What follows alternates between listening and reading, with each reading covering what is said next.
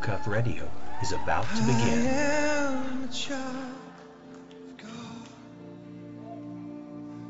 Everybody loves a hero.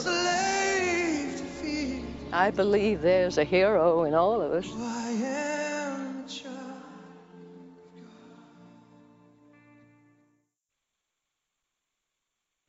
Hey, welcome to Real Cuff. And if you're one of those people that love to watch like the ID channel or First 48 or even the unsolved mysteries or, or there's a lot of you out there that read, you know, unsolved mystery books. Um, this show is for you. You know, do you want to help actually solve a cold case? Do you want to come alongside and and I mean there's so there's so many cold cases and so many unsolved or so many uh, what we'd say Jane Doe and John Doe cases out there that have never been solved. And so today, I'm interviewing Dr. David Mittelman. And he is the CEO of a company called Orthram. And it's a Texas based company. And with everything going on with DNA, I'm, I'm telling you, I am really excited about this because I want to learn more about DNA, but it's it's so exciting to see some of these things, and especially when he starts talking about some of the cases they solved. Now, David, if I ask you anything and you can't answer it right now, just say we'll talk about it at a later time, and we'll know and we'll go on. But Dr. David, how are you doing tonight? I'm doing good. I appreciate you uh, chatting with me. Well, we're so glad you came on because I know that the CODIS, and and I'm not going to bother to go through and explain all that because if they don't know about it, there are so many shows that I listen to that you already did with some different police officers and everything else, which they need to go back and listen to some of the shows. Um, they all fell under the name of uh, Orthram, right? Isn't that how you pronounce your company? Yeah, it's it's Othram, but uh, but either way works. Othram. Okay, so there's there's a lot of uh, you know different shows on YouTube that that are worth going going back and watching because you you say so much information, and you know our show is going to probably be 20 minutes, not two hours like some of the other ones, but um, one thing I love to see is how God's hand moves in someone's life. And I was just watching, you know, your education and how you got to where you're at now. And it's just so cool to see that. You you want to tell us a little about your background? Sure. I, I, I suppose uh, it's it's a series of, of lucky accidents that got me to uh, to a spot where I could I could work on this current problem of, of solving uh, helping law enforcement solve cold cases um, and, and some of these unsolvable crimes. But my, my background is genetics. Uh, I've worked in DNA testing most of my life. I started during this project. It was called the Human Genome Project.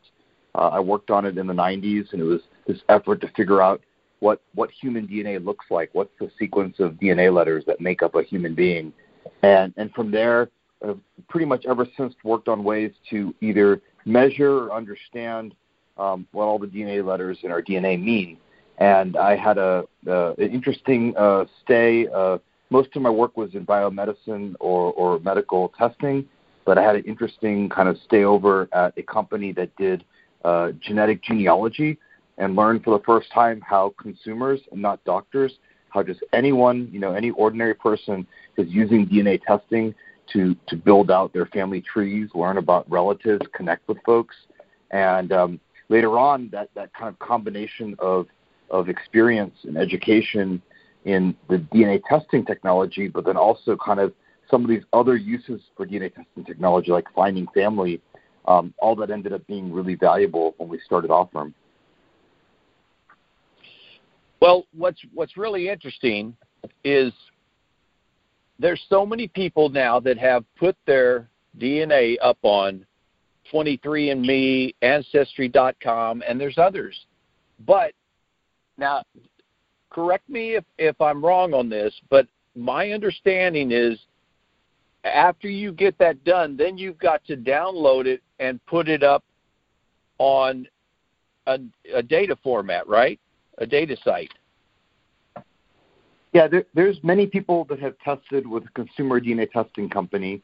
Um, I believe right now there's probably around 40 million people that have tested, and that's that's pretty cool because 10 years ago less than a million people have tested. So there's been tremendous growth in the consumer genetic testing industry um, from uh, less than a million 10 years ago to now 40 million people tested. Those people that have tested can learn a lot about their families and go on this path to self-discovery. If they want to help solve a cold case, they have to take an extra step right now in that uh, they would generally download their data and upload it to databases that uh, work with law enforcement, and they would opt in so that their data could be used in a search not just to identify family, but specifically for law enforcement to identify victims or sometimes perpetrators to crimes. So, so there's that extra step, as you mentioned, in uh, downloading the data from the provider that, that generated it in the first place, and then opting in and making it accessible to investigators that work to try to, you know, figure out who is at a crime scene. Well, I was talking to a friend of mine today, and he he tested, and he couldn't remember if it was 23andMe or Ancestry.com. And the reason he tested is because in the 70s, his sister disappeared, and they've never been able to find her or find what happened to her. Uh, and then another thing he told me today was that, you know, his sister actually had a baby that she gave up for adoption. So he was hoping maybe something would pop up on that. And um, but I told him, I said, I'm pretty sure you've got to now upload it into, um, like your company is DNA Solves, which is your database, and then there's another one, which is GEDmatch, and I'm sure there's a ton more, but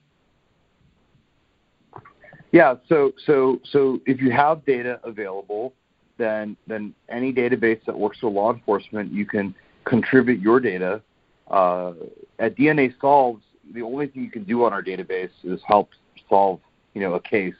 So there's really nothing else you can do. Um, on other platforms, uh, there's there's usually an option to opt in and to specifically consent uh, to having your data used this way. Because some some of the public genealogy sites they might be used to do both things. They might be used to uh, uh, solve a genealogical puzzle or or to work a case.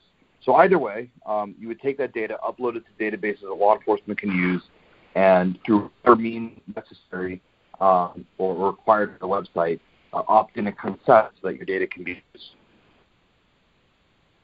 Yes, and a lot of that came after the Golden State Killer, right? Because then a lot of people were saying, "Well, wait a minute, they used the DNA to find him." Uh, I don't understand what they were so upset about because you know they they solve a, a crime, get a guy off the street, and people get all mad. Well, I think I think that uh, everyone is aligned on wanting to solve uh, the case, and I think everyone wants to take perpetrators off the street. I think what people prefer is the ability to have uh, to, at least to know there's choice. And so I think the the only real difference pre and post Golden State Killer is that before the Golden State Killer case was announced, I don't think people understood or, or considered perhaps the possibility that the data could be used to solve the case. Now, post Golden State Killer, we know that the data can be used that way. And these new new features that allow you to consent to search or opt in to be searched along with other folks that want to help solve a case, it provides you choice. And so that way, um, you know, my guess is uh, most of the people that I've interacted with, they, they want to help solve a case as well. It, uh, but but it's the gold standard to offer them the opportunity if they did not want to participate to not participate. And so I think I think that's the nuance. I think I think the the process is very similar pre and post Golden State Killer. We just want to make sure that people have the option that they understand. Uh, so I guess it's, it's not just consent, but it's like informed consent. They understand how the data will be used, and they have the option to participate or not participate.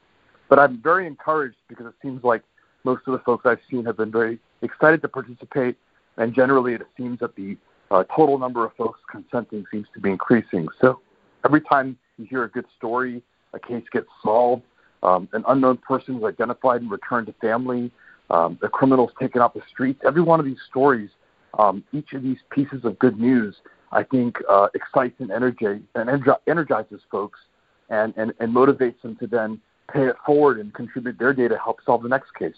And I think it's a wonderful thing. I think there's, you know, it's a, one of, a very obvious way to bring value to society, very humanitarian, um, and I and I love it. I think it's, it's why we do what we do. We're very excited to help kind of close the books on some of these cases that have been um, worked on for decades and have just not reached a point of resolution. And there's no way for a family to even begin to kind of process, um, you know, and start that grieving process and, and really try to move towards something that might eventually approximate closure. You can't do that if you can't get some basic answers about what happened to your loved ones, whether they're missing or they're the victim of crime. You need you need answers, and people are waiting. They wait even decades later. It's interesting because a lot of the cases that we have helped law enforcement bring to closure, uh, a lot of these cases, that it, some of these are half a century old, and and there's there's there's been family that are still there waiting uh, to know what happened to the person that was uh, important to them. So, anyways, I think these stories should be told. It's important to tell these stories because it kind of contextualizes why uh, all of us do what we do, and, and generally, I think that gets people excited about trying to help and be part of the next level. Well, one of the stories, you know, talking about people that submitted their DNA, um, the guy that was in the lake for seven years. You want to tell us a little about that story? Yeah, there was a there was an unidentified man. His name, we ended up figuring out he was uh, Rodney Johnson. Um, he was a, a homicide victim, actually.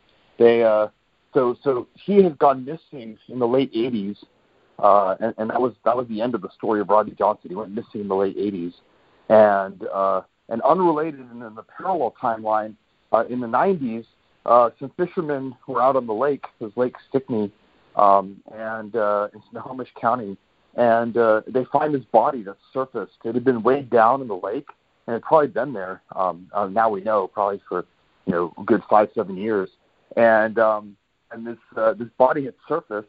Um, obviously, was not recognizable, not in good shape, but the body had surfaced. And when the medical examiner looked at the body, they uh, they found uh, bullet holes in the back of the skull.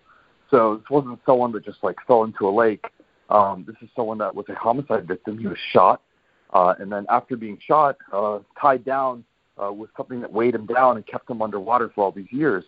And you know, after his discovery in the 90s, he spent another, uh, you know, t- over 20 years um, on the shelf at an ME's office because there's just not a lot of clues to go on when you find, you know, parts of someone that has been submerged for for for decades, you know, for years, and then and then after that, just you know, unidentified for decades further. So um, this is a case where all other leads were explored, and, and there weren't a lot of leads to begin with. They were exhausted.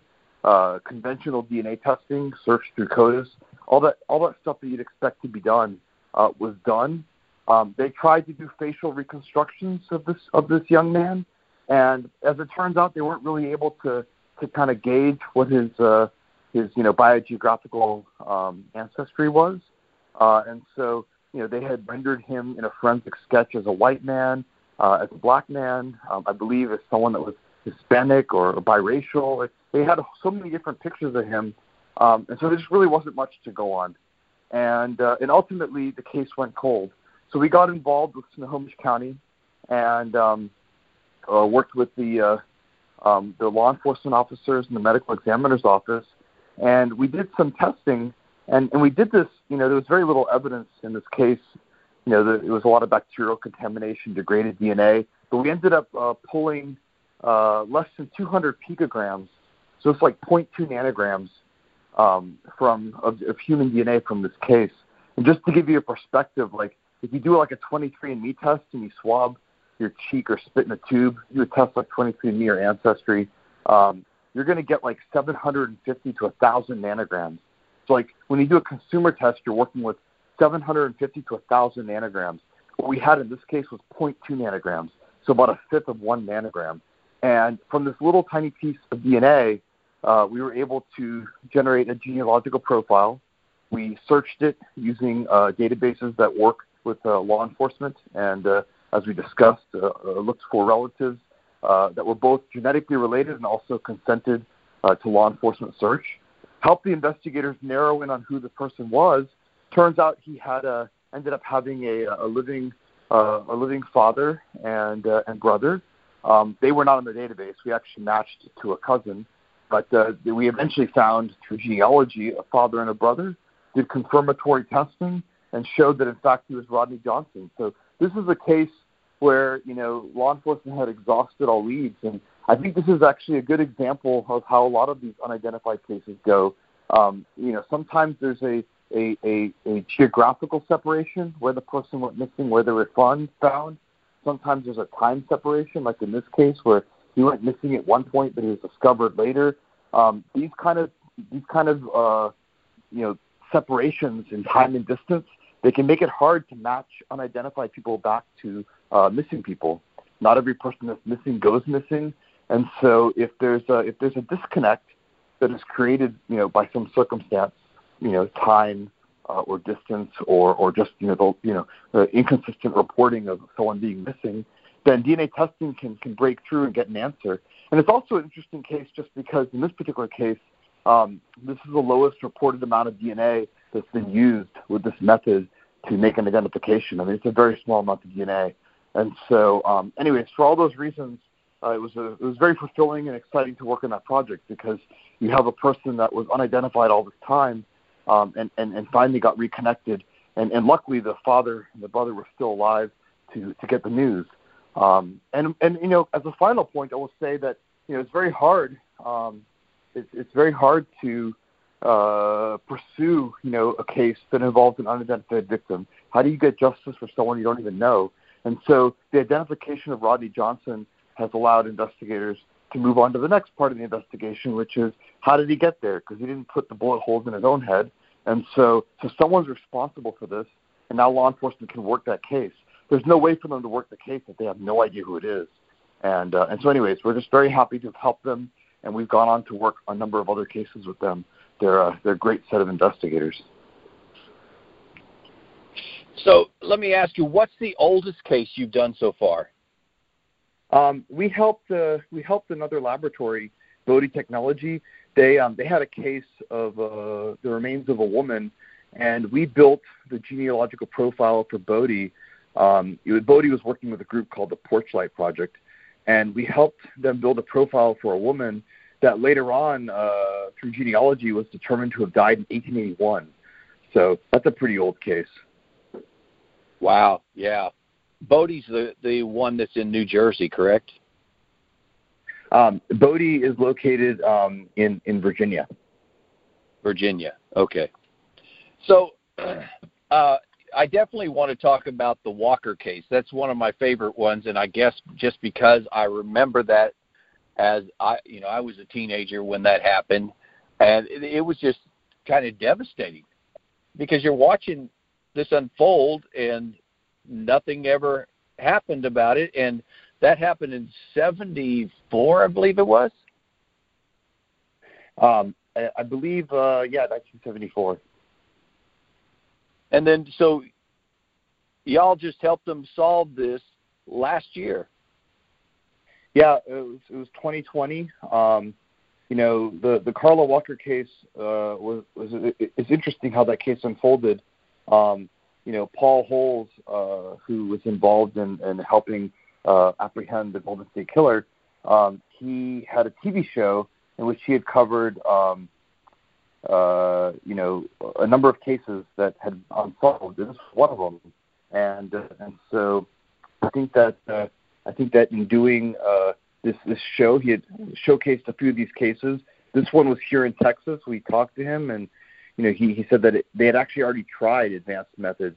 They had tried genetic genealogy through some other uh, organizations and methods and just didn't work out. And not every case is going to be a fit for this technology.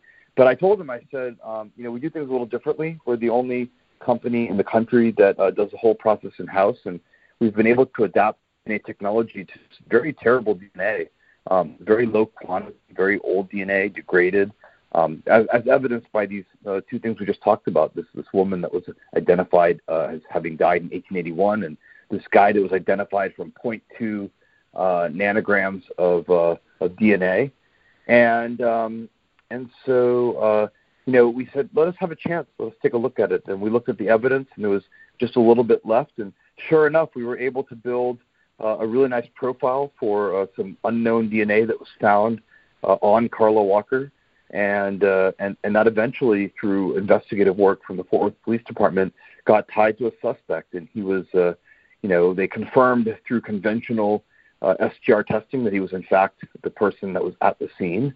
Um, he uh, he actually ended up, uh, I believe, confessing on a radio show and later to law enforcement. He was uh, arrested. I believe he was indicted last fall, and uh, if I remember correctly, he should be headed to court uh, in August. So so next month, and and we'll see how things unfold.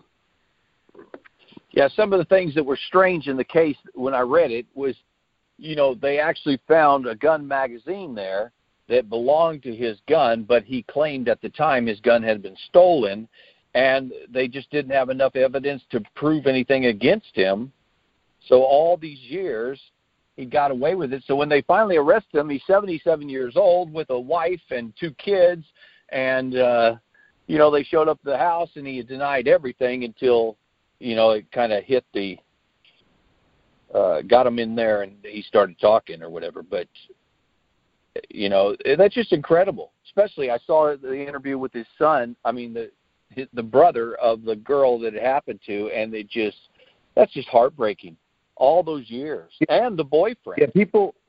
Yeah, I don't think people understand. Like you know, these families are irreparably broken um, when when either someone goes missing or or someone is the victim of a crime, and so um, even some of these cases that are older and you know folks have kind of moved on to other things the, the families can never move on. So they're they're in a perpetual state of uh of just you know uh kind of limbo and, and trying to find out what had happened.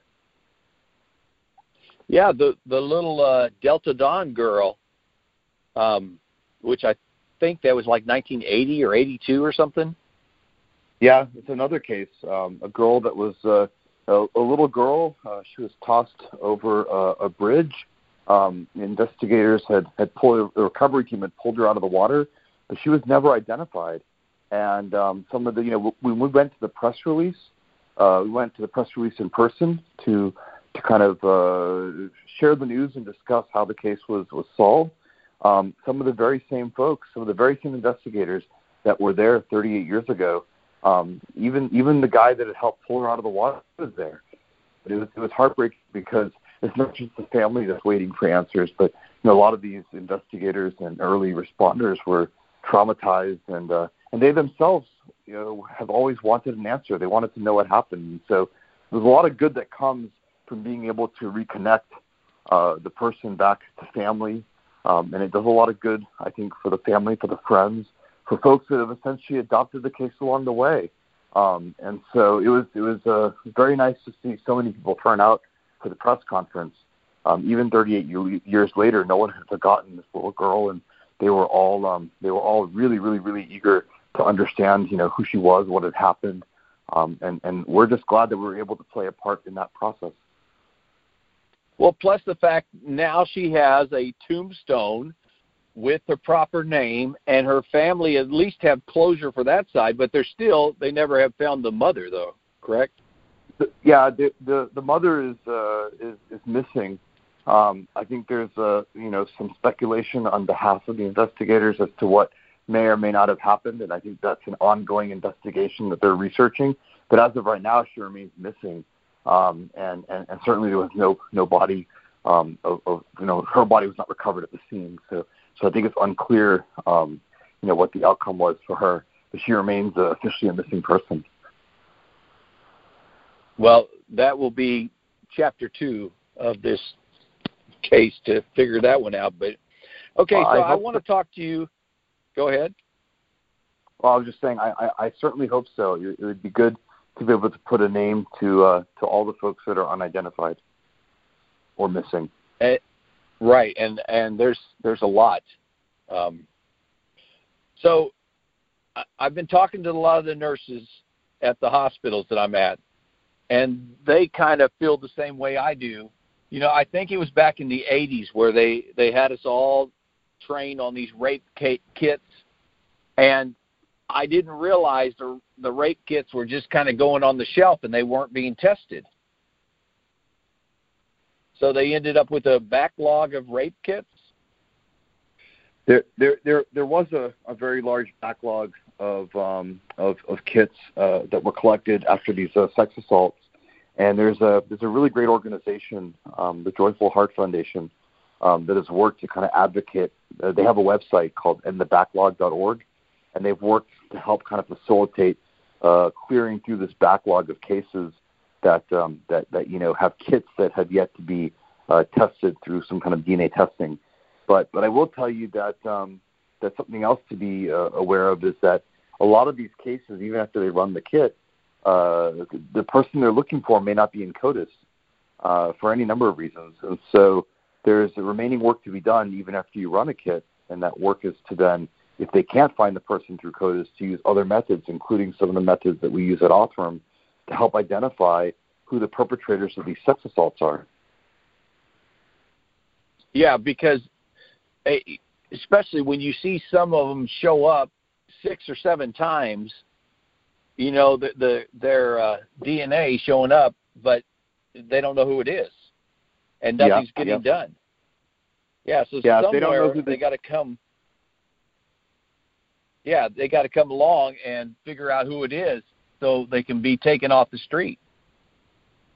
Yeah, if uh, if CODIS is unable to identify uh, someone from a crime scene, whether they're the perpetrator, by the way, or a victim, you know, you, you always start with CODIS and you look to see can you identify the person from the crime scene, victim or perpetrator with CODIS. And if CODIS is not able to identify the person you're looking for, then there are now avenues and, and, and, and ways to leverage advanced DNA testing, such as what we do at Othram, to help generate the leads that would allow investigators to find out who the person is.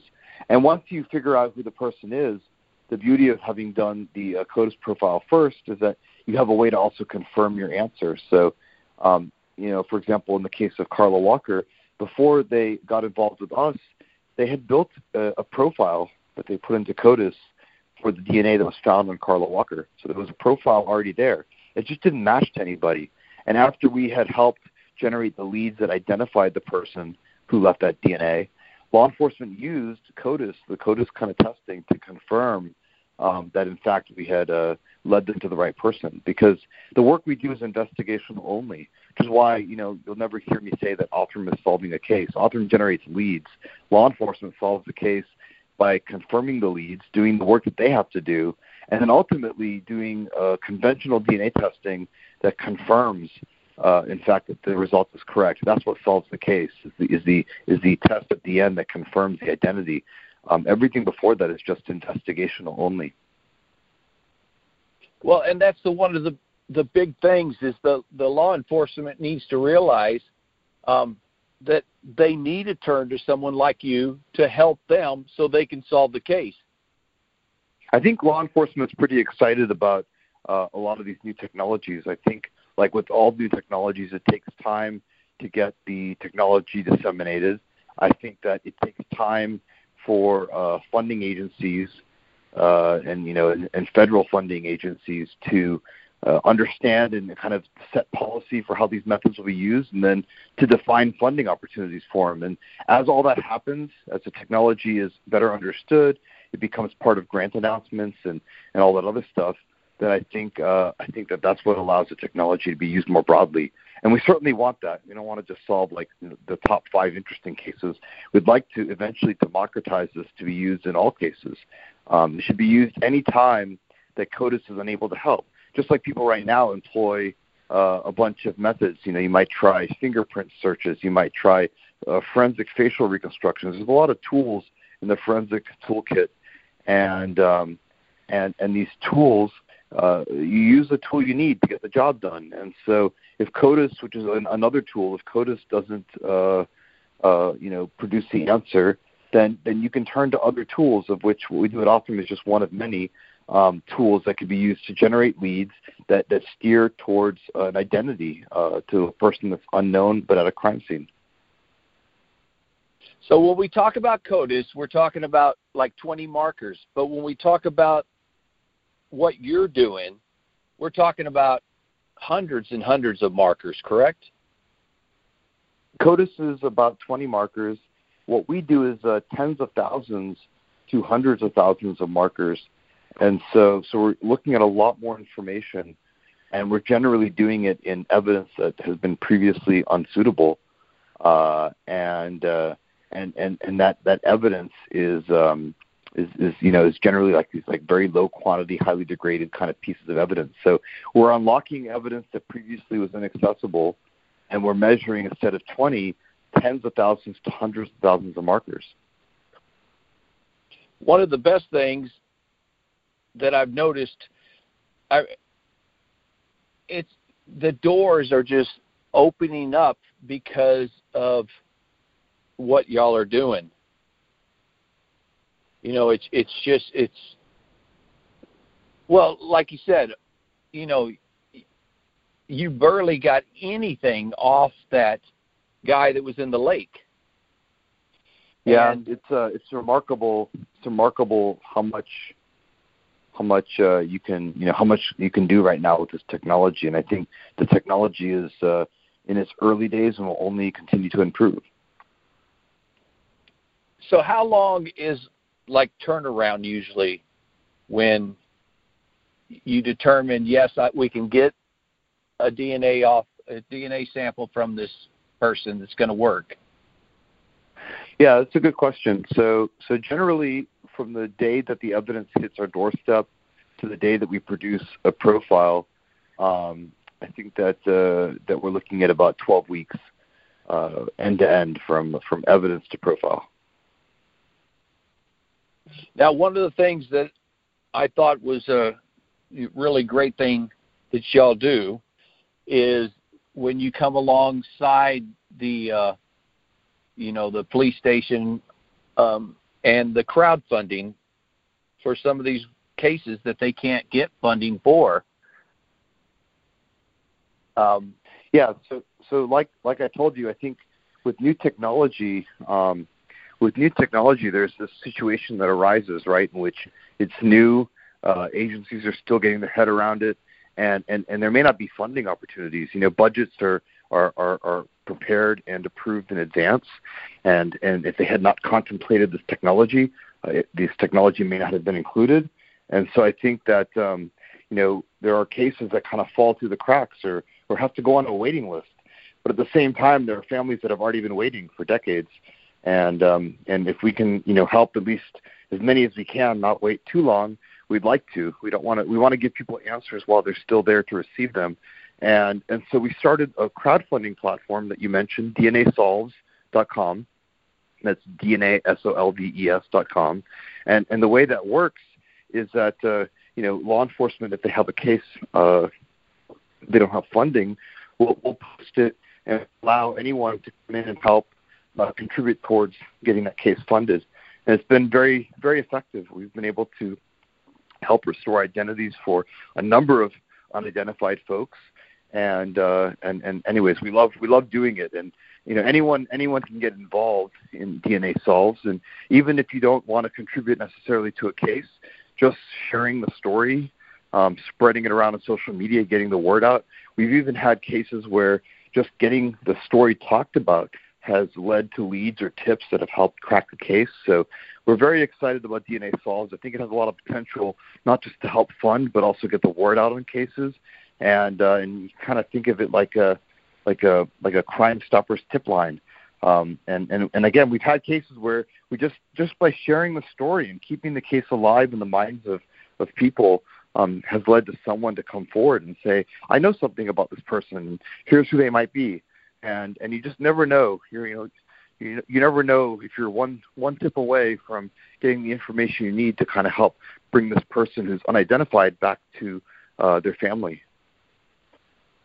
Well, and that's definitely one way that somebody can help solve a cold case is, you know, by giving to some of these crowdfunding, you know, or ones that, that you've got already posted. I mean, you're already trying to raise the money so you you can do the uh, DNA and everything on them. Yep, that's correct.